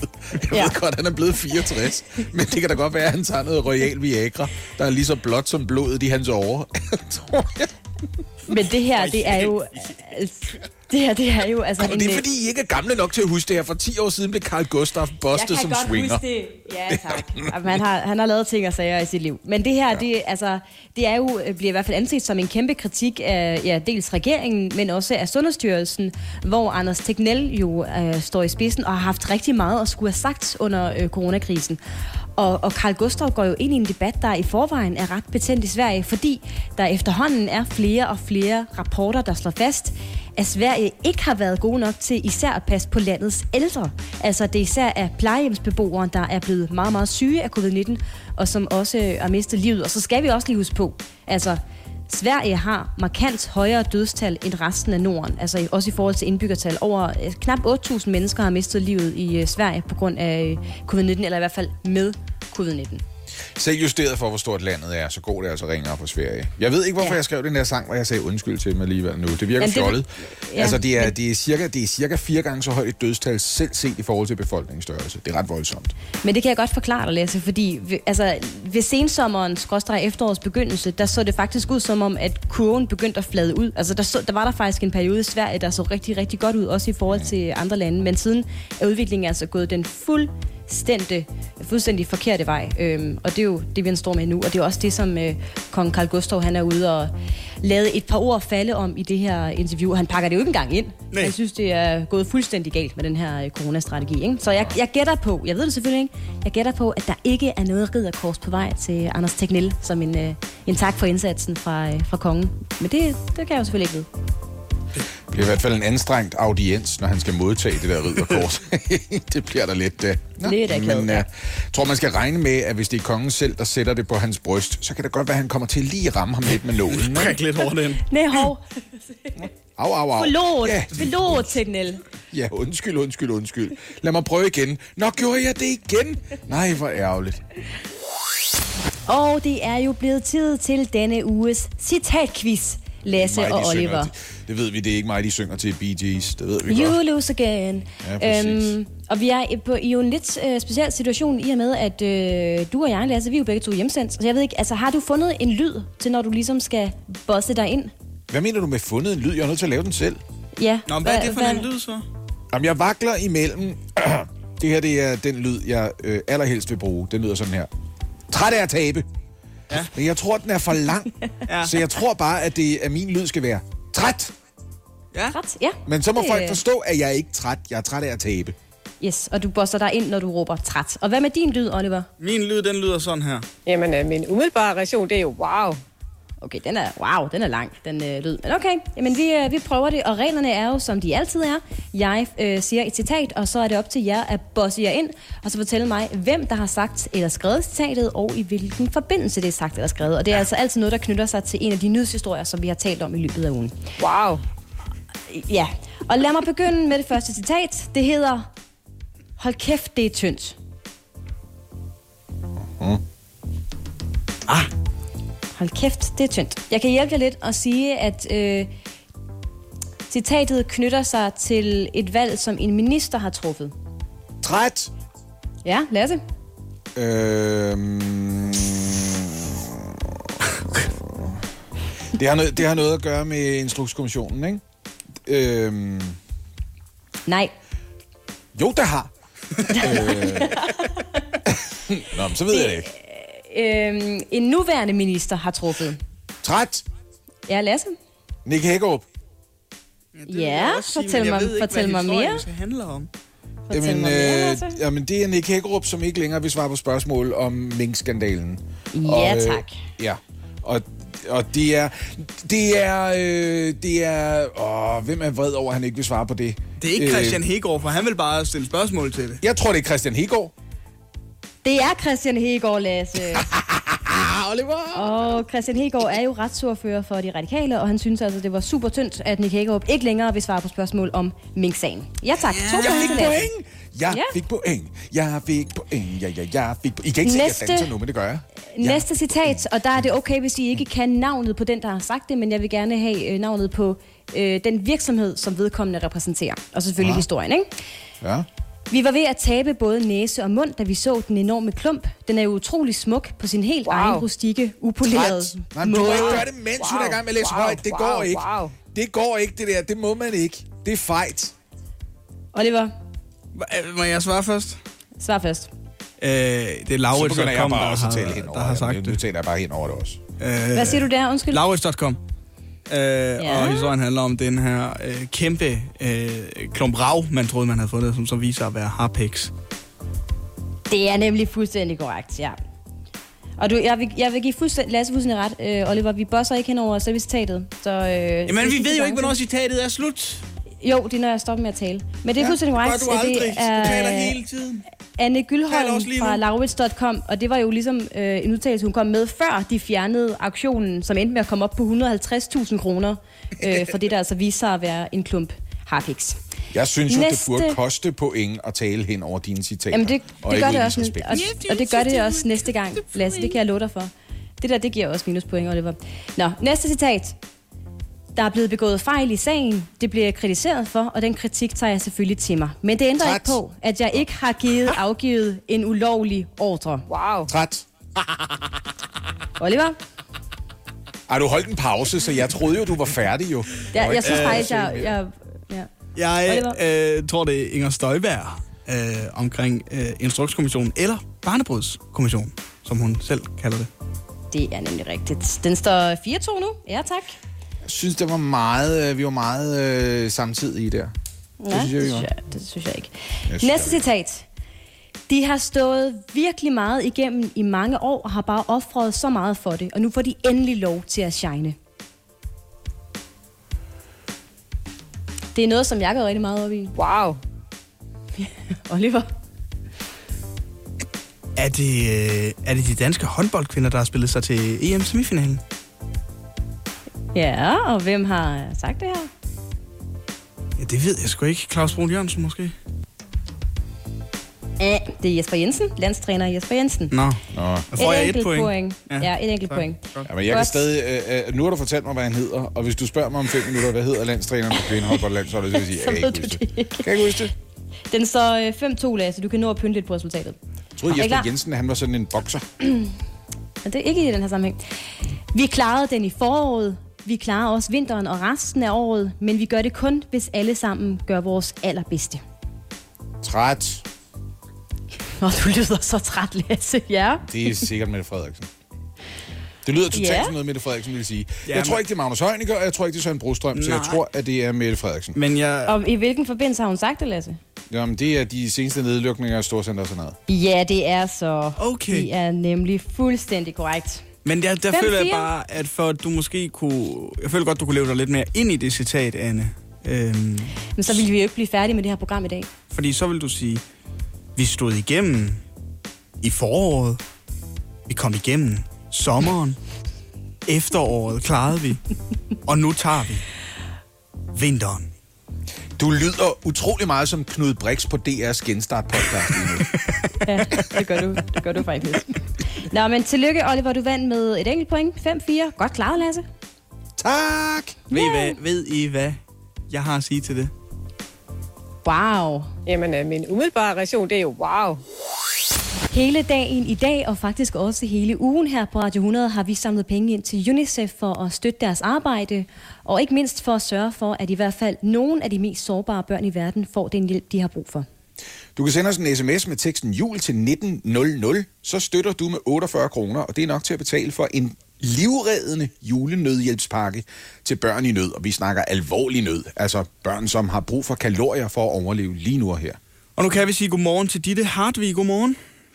Godmorgen. Du er Head of Content hos uh, UNICEF i Danmark, Ditte Hartvig. Hvordan har uh, 2020 været for de uh, børn i nogle af de mest sårbare steder i verden? Jamen altså, der er ingen tvivl om, at 2020 har været et ekstremt hårdt år for os alle sammen. Øh, men især for de mest udsatte børn i verden. Det er, selvom børnene ikke er dem, der bliver smittet med corona i lige så høj grad, så øh, betaler de til gengæld en utrolig høj pris for de konsekvenser, som pandemien har haft. Og det ser vi ved, at der er mange flere børn, som bliver kastet ud i ekstrem fattigdom. Der er mange lande, som lider af alvorlig fødevaremangel. Og det betyder, at der er kommet ekstra, ekstra mange børn, som øh, faktisk er ved at dø af underernæring. Øh, faktisk er det sådan, at lige nu så er det 10.000 børn flere end normalt, der dør af underernæring hver eneste måned, alene på grund af den her pandemi. Så det er en alvorlig situation øh, for børnene derude, og de har virkelig brug for hjælp. Og nu er det jo øh, fire år i træk, at vi her på Radio 100 har fornøjelsen af at, øh, at samarbejde med jer hos, hos UNICEF. Og jeg kan ikke lade være med at tænke på, altså gør det her en forskel, Ditte Hartvig? Altså øh, er det her en kamp, man overhovedet kan vinde, eller bliver der brug for penge hvert eneste år fremover og fremover og fremover igen? Jamen altså, det er ikke en kamp, vi vinder sådan lige med øh, til næste år. Men hvert eneste år, så går det den rigtige vej. Og det er det lange seje træk, men det nytter noget. Og sidste år, der, der fik UNICEF øh, nået frem øh, med livreddende behandling til 4 millioner underernærede børn. Så vi kan altså virkelig gøre en forskel.